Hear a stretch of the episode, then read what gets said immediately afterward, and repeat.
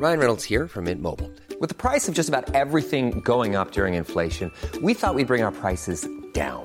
So to help us, we brought in a reverse auctioneer, which is apparently a thing.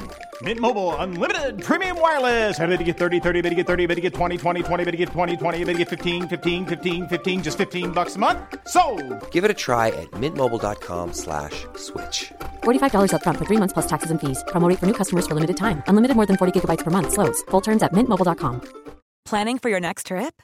Elevate your travel style with Quince. Quince has all the jet setting essentials you'll want for your next getaway, like European linen, premium luggage options, buttery soft Italian leather bags, and so much more. And is all priced at 50 to 80% less than similar brands. Plus, Quince only works with factories that use safe and ethical manufacturing practices. Pack your bags with high-quality essentials you'll be wearing for vacations to come with Quince. Go to quince.com/pack for free shipping and 365-day returns.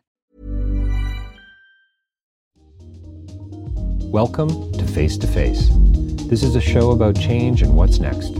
It's a show that asks questions and peels back the layers of our average everyday experience and goes beyond scratching the surface. We interview people doing incredible things who are making a difference around the globe.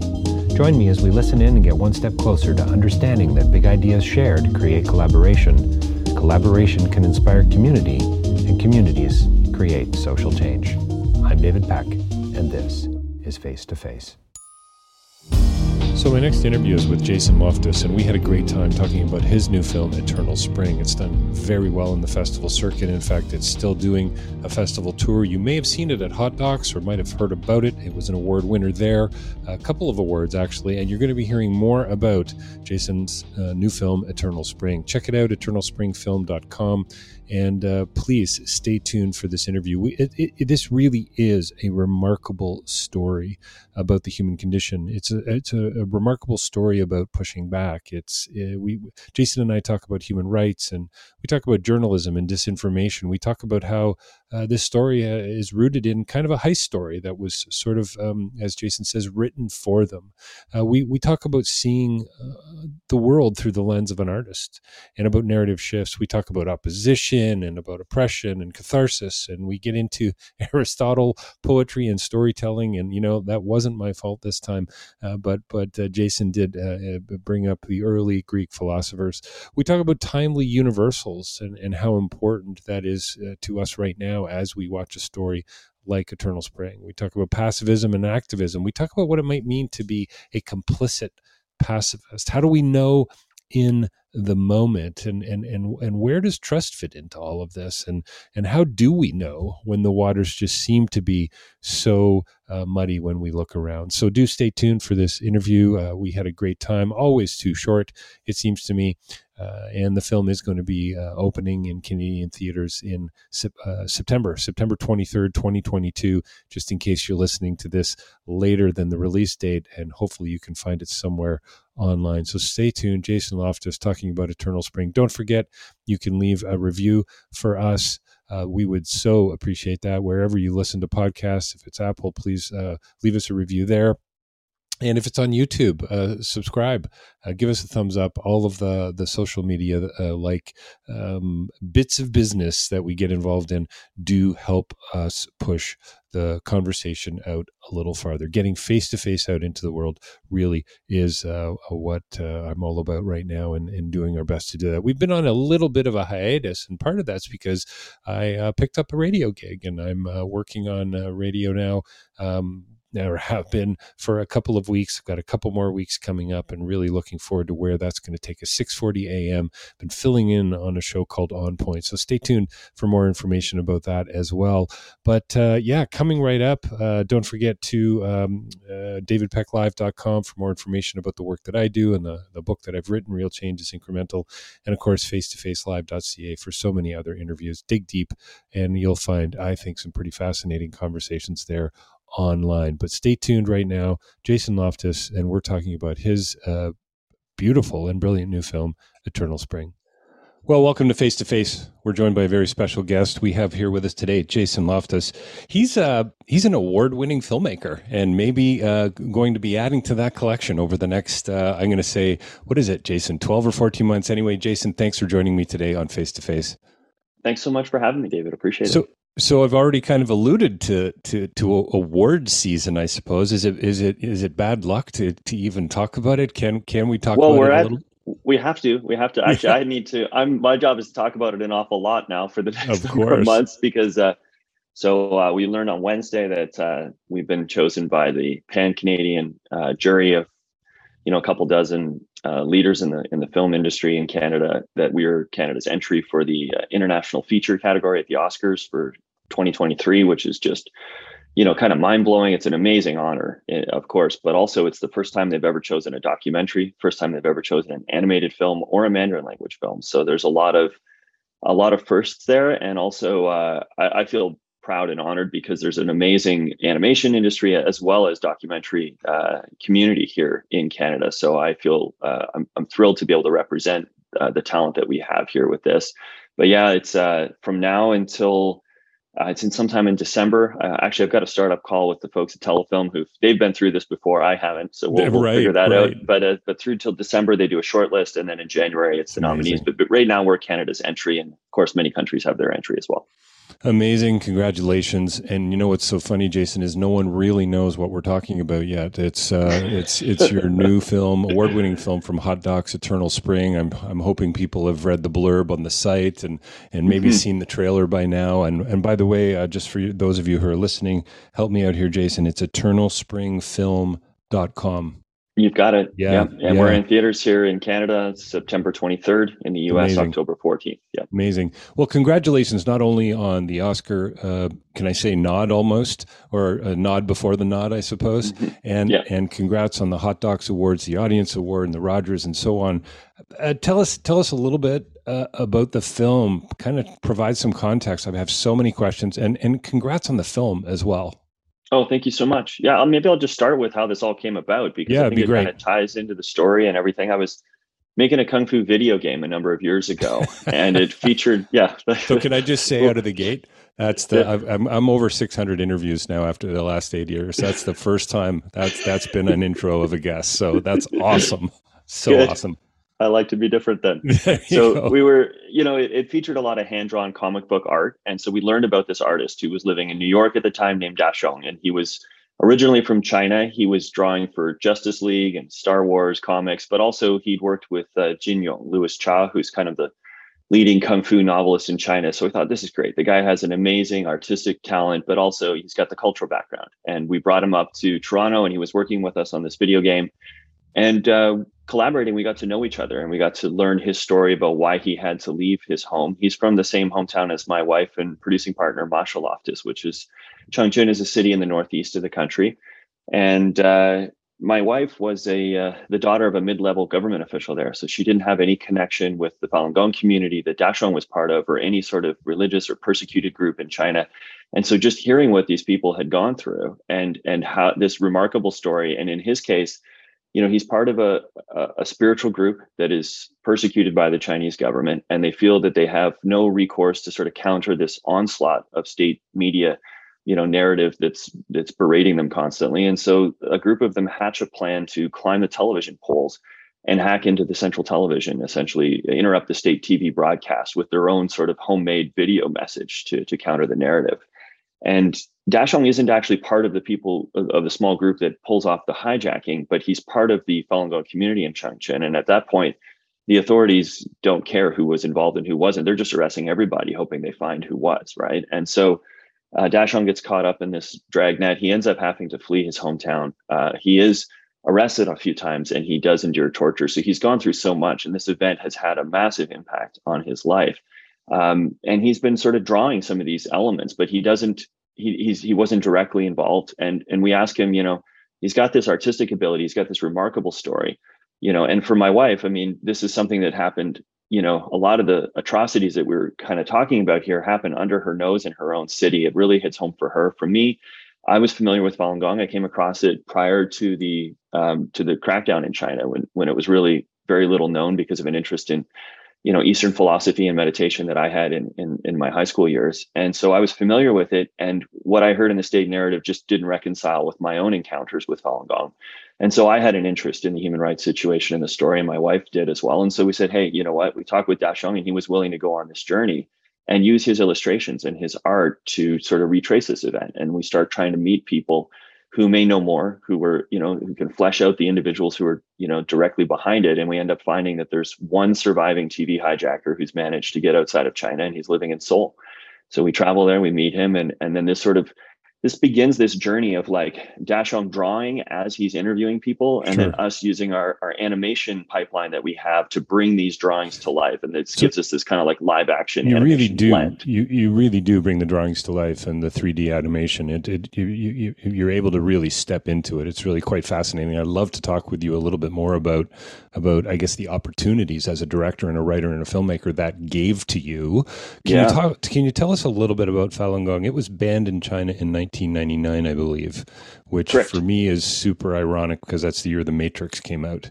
Uh, I just and it just it just hit me as I was you know think, and not long uh, after V for Vendetta from the same uh, filmmaking team. Um, mm-hmm. So so yeah, can you tell us a little bit about that? Because what I remember, you know, of it in Toronto, usually, uh, mostly, um, other mm-hmm. cities, probably Ottawa, were you know a small group of people standing in front of an embassy, holding a banner, you know, yeah. maybe some music, people practicing what appeared to be Tai Chi. So my understanding of Falun Gong was very limited. And I just, I don't know, can you help us understand a little bit? I bit? Think most people, think we, yeah, most people are in that same boat. Yeah. I mean, and you'll see them in front of the consulates sort of once this crackdown began. Before that, they were, you'd have to come across them in, you know, in a park or something like this where they were just going about their business. I think the difference in China is that the number of people you would have seen would be much much larger. So you know the, there were estimates in the tens of millions some people say potentially approaching 100 million people practicing.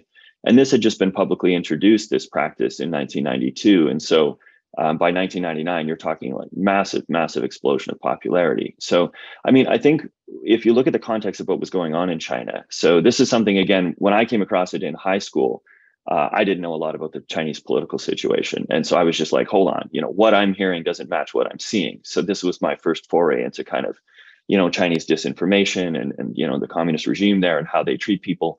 Um, but I've spent some time sort of looking at it. And so now in, in kind of retrospect, I look at it and I say, well, if you, you know, you see what happened in China, um, once the Communist Party took power in 1949, it's, it's officially an atheist government, an atheist regime. And so they were destroying temples they were forcing monks to marry. Essentially there was this opposition ideologically as there is often in a communist regime with with religion and with spirituality and belief right? Because there's this goal to sort of control that uh, and and have the sort of a monopoly on people's belief and ideology. And so i think falun gong was particularly a concern for the communist party because you know the communist communist ideology that was coming into china is imported from the West. It's a Marxist ideal, right? And what you have in China is this practice that sort of is connected with these traditional spiritual ideas in Chinese, you know, history and lore and such, right? So, so that is where I think there's an even a, a larger tension. And also, what you see with Falun Gong is that it was it emerged in the midst of the qigong boom so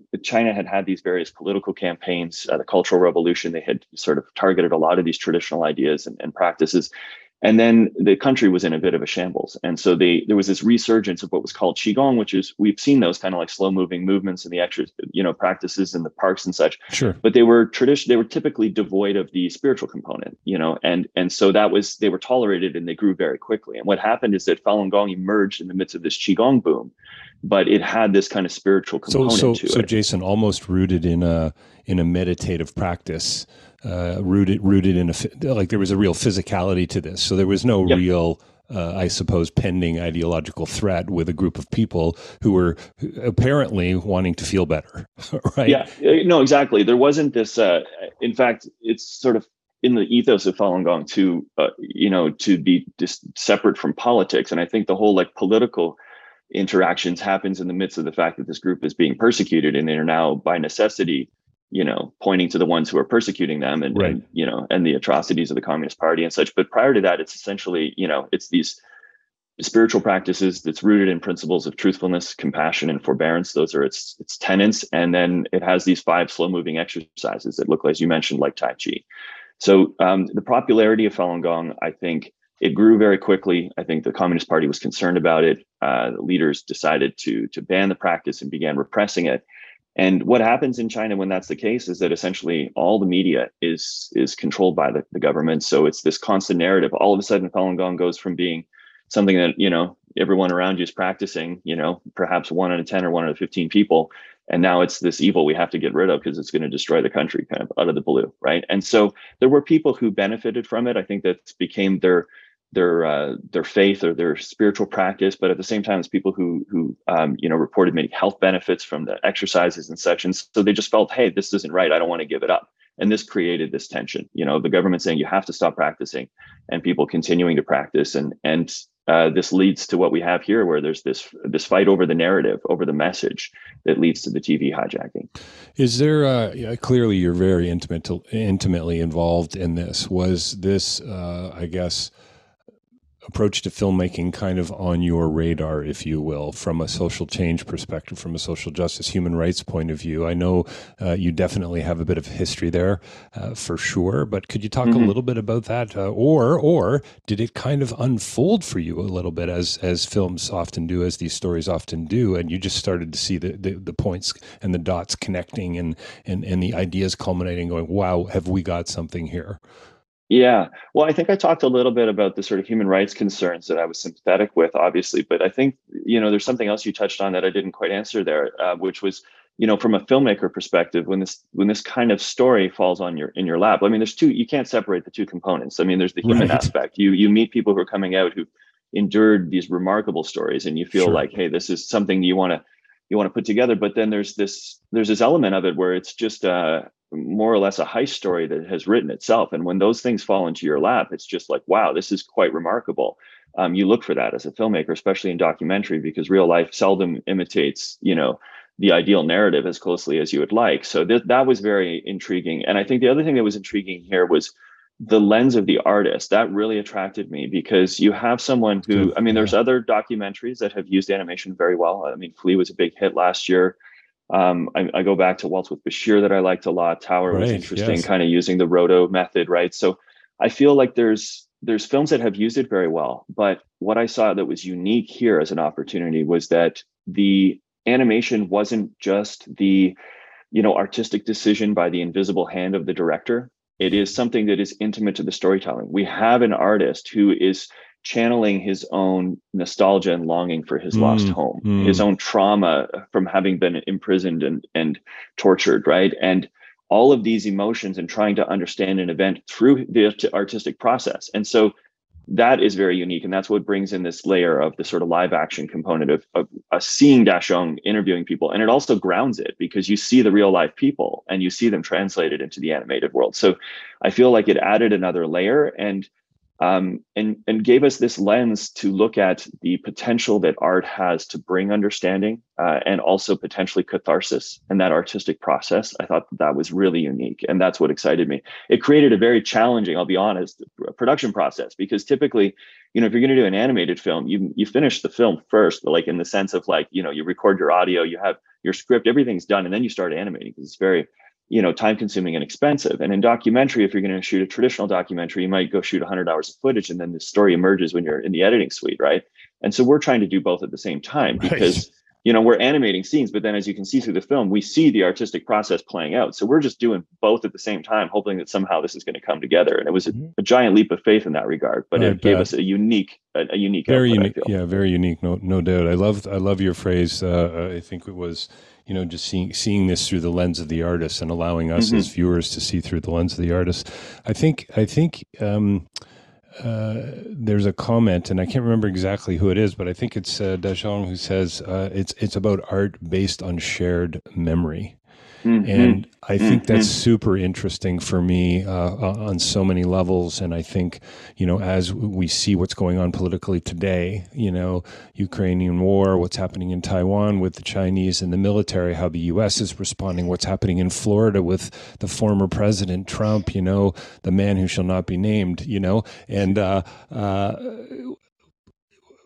misinformation you know yeah. a, a, different kind of oppression right? Uh, yeah. Uh, and, and and and all this data coming at us and you kind of go how? How big? Just big question mark so art yeah. through shared memory is fascinating and complicated. Can can can you unpack that a little bit for us? Yeah no i think that's a great question. I love it. Um you know it's this idea that um i think it's you know aristotle when he's talking about um you know poetry right? He said well i mean which is essentially storytelling and, the, and we've interpreted a lot of that in terms of filmmaking nowadays but it's it's this idea that it's more um, it's more about universals than it is about particulars. So you know history deals with particulars. And so when you're in the documentary space, you obviously have to pay attention to those things. Facts are important. Uh, you know, the, the details are important. But what makes a film resonate and and makes it universal is finding those universal qualities. Like, what is the struggle at play here, right? And this mm. this struggle to be understood, the struggle for the truth, the role that misinformation and propaganda and sort of a monopoly on control of a message, the the impact that that has. And it's interesting because you know you hopefully as an individual when you're making a film you just find something that really deeply connects with you even if you haven't shared the experiences of these people you know that are that you're depicting on screen. You you find something that resonates with you and you're trying to channel that and reflect it on the screen so that others can have that kind of experience that's universal. And you always you look at it and you're saying well from an you know from an outside perspective we're talking about an event that took place 20 years ago or essentially 20th anniversary this year of this event and uh, you know and it's a group that a lot of people probably don't understand or know very much about. Is this going to resonate? But then people are watching the film and they're like wow it's so timely.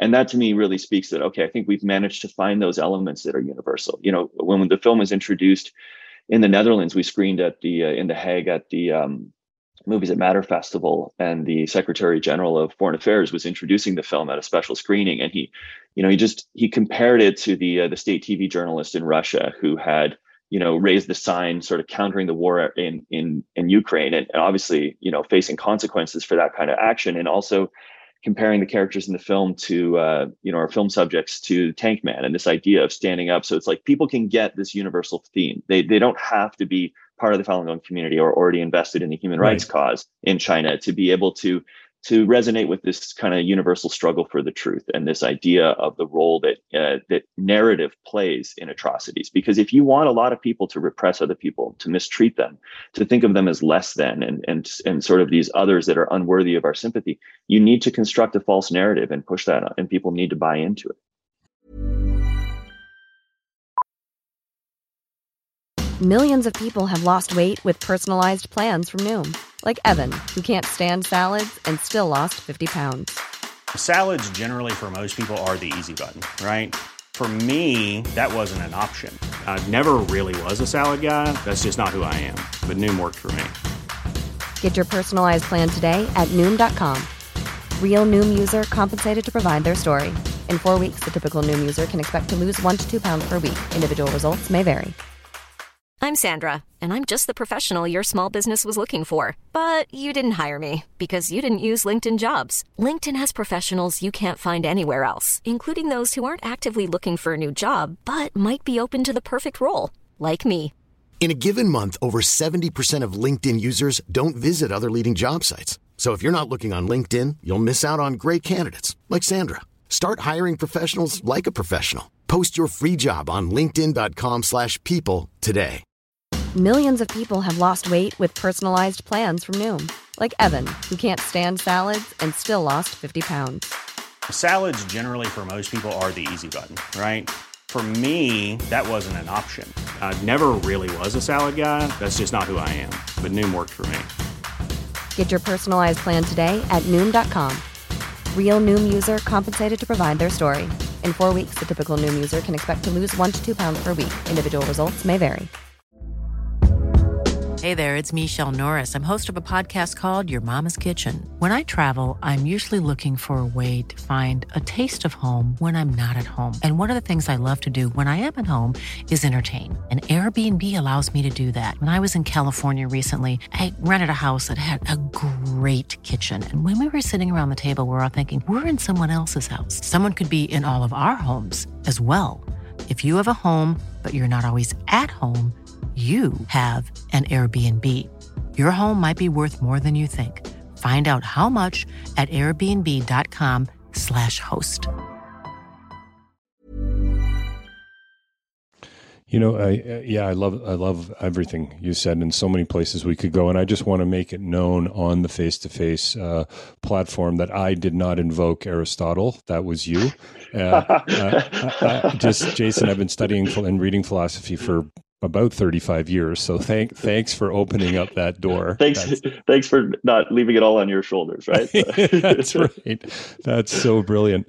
So so couple couple things that I find really interesting. First of all, I love the fact that one of the original meetings or a very important meeting took place at KFC in in China. I mean, come on, is that not deeply deeply ironic on a, on a lot of levels from from a Western sort of values perspective? It's just beautiful to me. I mean, that's a lecture in in the making. If if you ask Great me, point. that's, that's yep. an essay in the making. It's just so so beautiful. What I want to know is what did they order? You know, uh, um, so well, so, you have to wait for the sequel. So I'll have to wait for the sequel on that.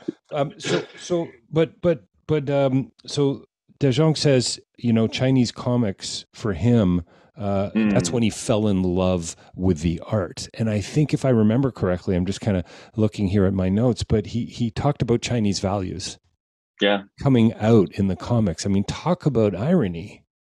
That yeah. this is where his uh, form of expression, where his frankly his lens yeah. or, or, or the lens that we would ultimately see through is being developed in the very country that he goes on to push back against through For his sure. art and through his animation. Well, it's fascinating and amazing. And, and, that started to come through in the interviews, right? Because it's like the way he started to talk about Liang and Big Truck, the sort of the, the key figures behind right, the, sure. the, TV hijacking later on in our interviews. And, and as things, he started to talk about them in, you could see his understanding evolve and you could see um, you know that he started to describe them in, in the way that he was describing these heroic figures uh, right. in in that had inspired him and so this is a, I think a key thing to to differentiate with the you know with the chinese comics is that they were not um, much like what he's producing now when he does these western superhero comics i mean that's where if you're you know at the top of your game in the comic space you get a you know you get a job with dc you work with uh, he was working with Dark Horse and doing the Star Wars comics at the time and stuff, right? So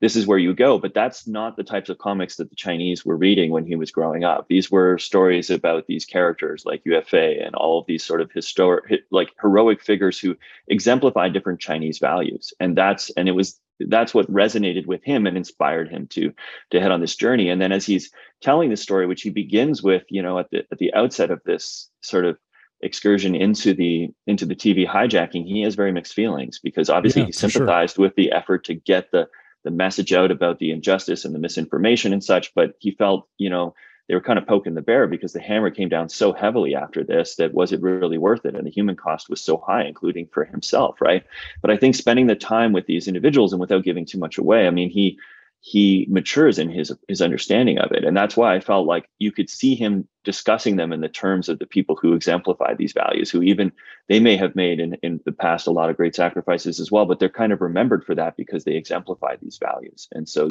that's that that sort of just closed the whole loop for me right? Is this it, you can see it so would um, so where where does pacifism come into this? You know, I've I've often gotten into often I suppose they're philosophical conversations because most of us are never going to actually have to step into that kind of a, a context where we're going to need to make a decision like that. I would call myself, and I'm going to go on record as a hope so pacifist. You right. know, um, and and I sort of got that from Daxiong a little bit, and I would imagine that's a part of the Falun Gong uh, mm. of values. Mm-hmm. I haven't dug, done a really deep dive yet, but mm-hmm. any any thoughts on that? Because that's really interesting about the pushback and the hijack. Because ultimately, it's a it's a crime in that country and in most countries, yep. and yep. and and an act of violence, if you will, right? It's it's uh, an act yeah, of damaging property. Yeah, yeah, yeah sure. Yeah, yeah. So and that's very interesting, and that's why I left in this kind of internal debate. First of all, right. his own internal like misgivings about the event, but then even within the community, when people realize that they're planning this thing, and people are like, "Is this a good idea? This is." People are going to be against us even more. We're going to be interrupting their TV broadcasts. We're damaging property. This is actually illegal. You know, there you see this debate, and that is a great question about you know where does the pacifism begin and the sort of the more overt activism begin right. and i think i think for falun gong i think for the individuals like liang and big truck the reason they were able to persuade others to their sort of understanding of it is that i think at a certain point if pacifism as a rule can also become uh, complicity. You know what i mean? Because it, it isn't as though they you know took hostages and you know and and and shot innocent bystanders and stuff like this. They essentially took over the public airwaves which at least in as they're described are supposed to be in the public interest anyway. They're supposed to be you know instead right. of you know so this is how they they justified it. Is like we're basically bringing the the voice back to the people giving a and and they recognized i think through their own personal experience the role in the abuses that the narrative was playing so it's essentially also uh, countering human rights abuses and and from their perspective, what's interesting too is that when you speak to the individuals in China, a lot of it is yes, they wanted to help their own situation for sure in terms of like lessening the persecution of of themselves and their fellow uh, Falun Gong adherents. But I think there's a layer to it as well where they really felt the Chinese people who were participating in the campaign against Falun Gong were not necessarily doing it out of like a self-initiated ill will but really misled. They were misled about the nature of this group and to see them as an enemy and so they felt that those people were kind of taken advantage of and harmed as well because they're participating in this campaign right yeah, Jason, you know what's so interesting? So I mentioned earlier how what I remember, and it's been a while since I've seen a protest, a Falun Gong protest. But I remember even, I even said to my wife uh, this morning, Elizabeth, we, and I were chatting about the film and, and my experience of it and so on, and how I, you know, was going to be interviewing you shortly. And I said, you know, it's fascinating that I even emotively, my reaction is, oh, well, they're just a cult. Mm-hmm. Like, mm-hmm. Mm-hmm. and I did not exactly get a lot of uh, media uh, are mm. about what was going on at the time. But I just wonder about that. There's a phrase in the film, nothing but slander yeah that was coming out yeah. about them even that was kind of poisoning you know uh, the the airwaves for me you know and my understanding and my perspective and and and obviously i think it's not only is it a is it a is it an affirmation in a sense uh, maybe the wrong word of of all maybe that's wrong right now with journalism and news and so on but it's also mm-hmm. a challenge to me to say hang on a minute here i got to dig yeah. a bit deeper I, there's right. a, there's a responsibility here for me what about the greater good and right right so yeah. i just i find it unsettling that that's my recollection yeah right? no that's a hey that's deeply disturbing yep. right yep no i hear you absolutely and i i actually looked at this so uh i ended up making a second film in the midst of this one. This, I mean, this one took an awful long time, so I couldn't do only it. it Way to add more to your to-do list. Yeah, that's right.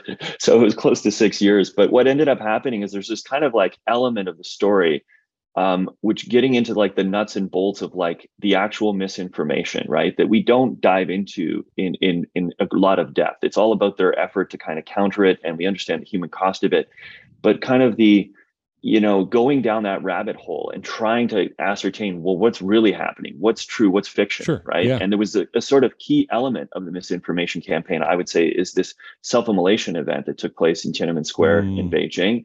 And they they said, hey, look, Falun Gong led people to burn themselves. And right. this thing aired during the Chinese New Year when families were getting together and they're just like, wow, Falun Gong is burning and destroying families. Like immediately, all the sympathy that may have existed in China sure. uh, up to that point just completely d- was destroyed. And so I met with, uh, you know, we we interviewed a lot of individuals. We spoke with um, the, the only journalist who was on the square during this event.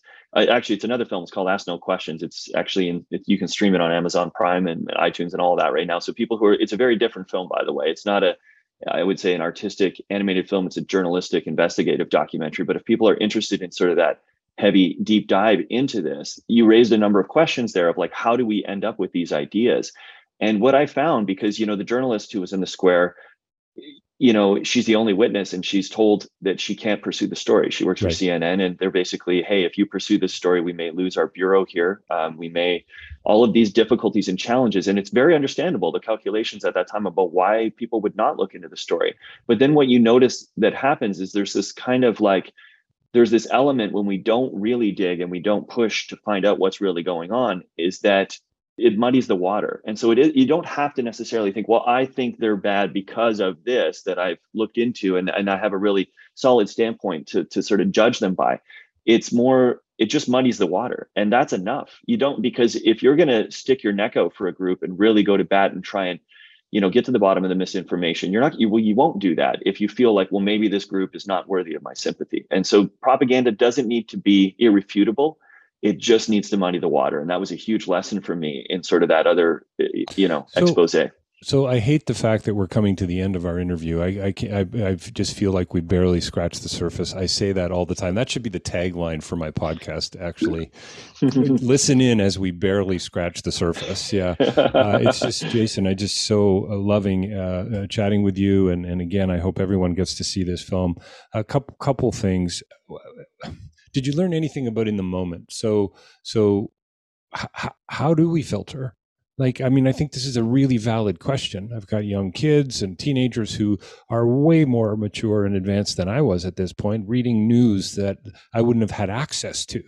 You know, yeah, uh, yeah sure, Twitter, Instagram, Facebook, we can, we, we can push back on all those forms of media, but they're also giving us access sort of to the real work, you know, whatever that means. And yet, here we are still handling disinformation not really knowing maybe what happened in Ottawa. Uh, what about mm-hmm. this vaccination thing, you know, and mm-hmm. so on mm-hmm. and so on, and and it mm-hmm. continues to sort of bubble to the surface. What do you, easier to look back, I suppose. Yeah. What about what about right now? Any thoughts? Any advice? Any comments well, on that? I think for all of us. do our best to be more tolerant of opinions that we dislike. I think that's very important because we have this thing and, and i understand the concerns around misinformation like i totally get it but i don't look at what's happened in china and say well geez the authorities need more power to clamp down on misinformation you know what i mean that's right. not the root right. of the problem that's the root of the, the problem yeah. no the root of the problem is that in the end you have to trust somebody so you can trust one person to do all the thinking for you and have control over everything or you have to trust individuals at large and people are going to go down rabbit holes and have wrong ideas that's inevitable, but we need to be able to look at alternative points of view and we need to be able to to not just uh, you know come to quick judgments and rule people out and, and all this kind of thing. We need to be able to tolerate ideas that we don't like and have debate and and things are difficult now because of the new world we live in but i think that it's more important than ever that we're you know and we used to be that way a little bit more. Mm-hmm. you know i mean? We could have people left and right who would kind of disagree on the best way to approach things, but understand yep. that both sides are coming at it with goodwill. And I think we've lost that, and we need to find it. It's it's it's essential. And I think what we see in this film is a bit of a kind of like warning signal of what could mm. happen if we lose it entirely. Yeah, there seems to be uh, uh an anger, uh, a toxicity. There's a there's a poisonous component to. I don't even know if I'd call it debate, but mm-hmm, you know, dialogue, mm-hmm. conversation that's going on currently, and probably globally. It's not just in the West. I mean, we can certainly point the finger at our neighbors down south, but it's it's it's it's happening everywhere. And I love that. I love your comment about it being a, a just a warning signal for for all of us. Um, can we talk just as we wrap up here about love and hate? I just yeah. so love how you you you kind of you don't wrap the film up this way, but but there's a moment where Daxiong talks about about the irony of how how he was taught to love through this more oh i don't know i guess i guess you would just call it nationalism i suppose. And so yeah. i guess throughout his life he's had to turn that on its head with his own pursuits and his own family and his friends and so on. Any any yeah. thoughts on that? Well i mean you know i mentioned my wife and filmmaking partner marshall laptis she grew up in china and i grew up in the you know I, I grew up in a catholic school. And so at some point in our relationship we we discussed, oh yeah, yeah, we I was taught a Trinity growing up, and she said, well, so was I, and so her Trinity was a little bit different. Uh, with the idea that they were taught was the the you know the country, the the party, the country, and the people are a Trinity, and so the idea there is that if anyone criticizes the Communist Party, they are criticizing China, and at this and then by extension they're criticizing you. And what this does is this kind of like it sounds outrageous but anything that's outrageous if that's all you hear and that's what you grow up in it is very hard to think outside of it right? And so you have a lot of people and chinese people who will look at what's happening in china with falun gong and feel like hey don't lose face for china don't expose like right. what's happening because you're actually losing face for the country and you're losing face for me. And the party has intentionally taught people to think this way. And so i, I just uh, it's important not to first of all to come at odds with those people because they're not necessarily coming at it with malice. This is what they've been taught. And and i think that's where the love comes in. It's like okay it takes some courage to be willing to say something that people are going to say you know that that they disagree with or they already hate you and you're still going to speak up in defense of that that group or or or or you know these individuals but i think you have to do so in order to let people you know uh, even if they react negatively, to start to say, okay, you know what, maybe I haven't I've been given the wrong information. And it's only when there's real understanding that we can get past this kind of like, and then the the authorities and the party can't can't manipulate people to mete out these abuses. So that's I think that's the real ultimate solution. It's so good. So many places we could continue going. I, I you know, let's. I'm gonna gonna have to wrap it up. I'd love for you to tell us just a little bit more about. Uh, you, are on a festival tour. Uh, you're mm-hmm. opening on the 23rd here in, in Canada. Can you talk a little bit about that so listeners can have access? And again, before we or before I forget, it's eternalspringfilm.com for more information about the film. Uh, yeah, September 23rd.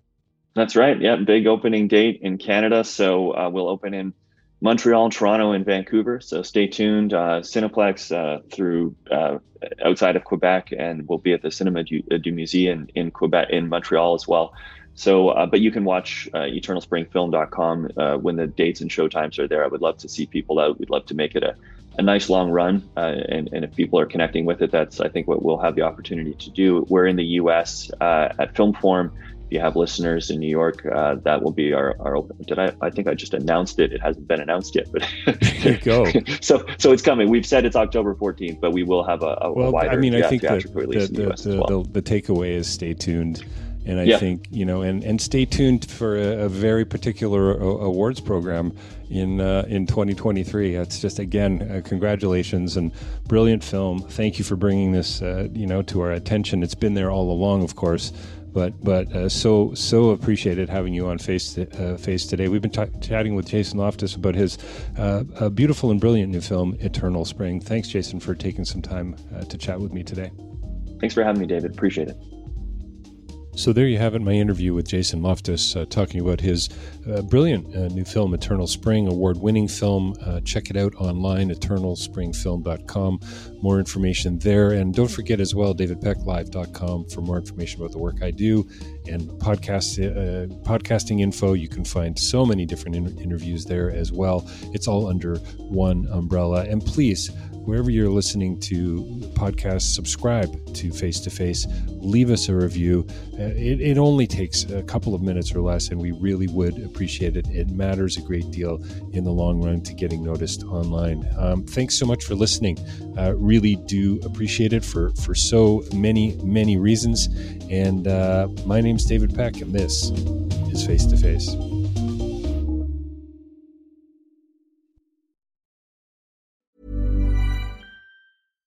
Mom deserves the best, and there's no better place to shop for Mother's Day than Whole Foods Market. They're your destination for unbeatable savings, from premium gifts to show-stopping flowers and irresistible desserts. Start by saving 33% with Prime on all body care and candles. Then get a 15-stem bunch of tulips for just $9.99 each with Prime. Round out Mom's menu with festive rosé, irresistible berry chantilly cake, and more special treats. Come celebrate Mother's Day at Whole Foods Market. Hey, it's Paige DeSorbo from Giggly Squad. High quality fashion without the price tag. Say hello to Quince.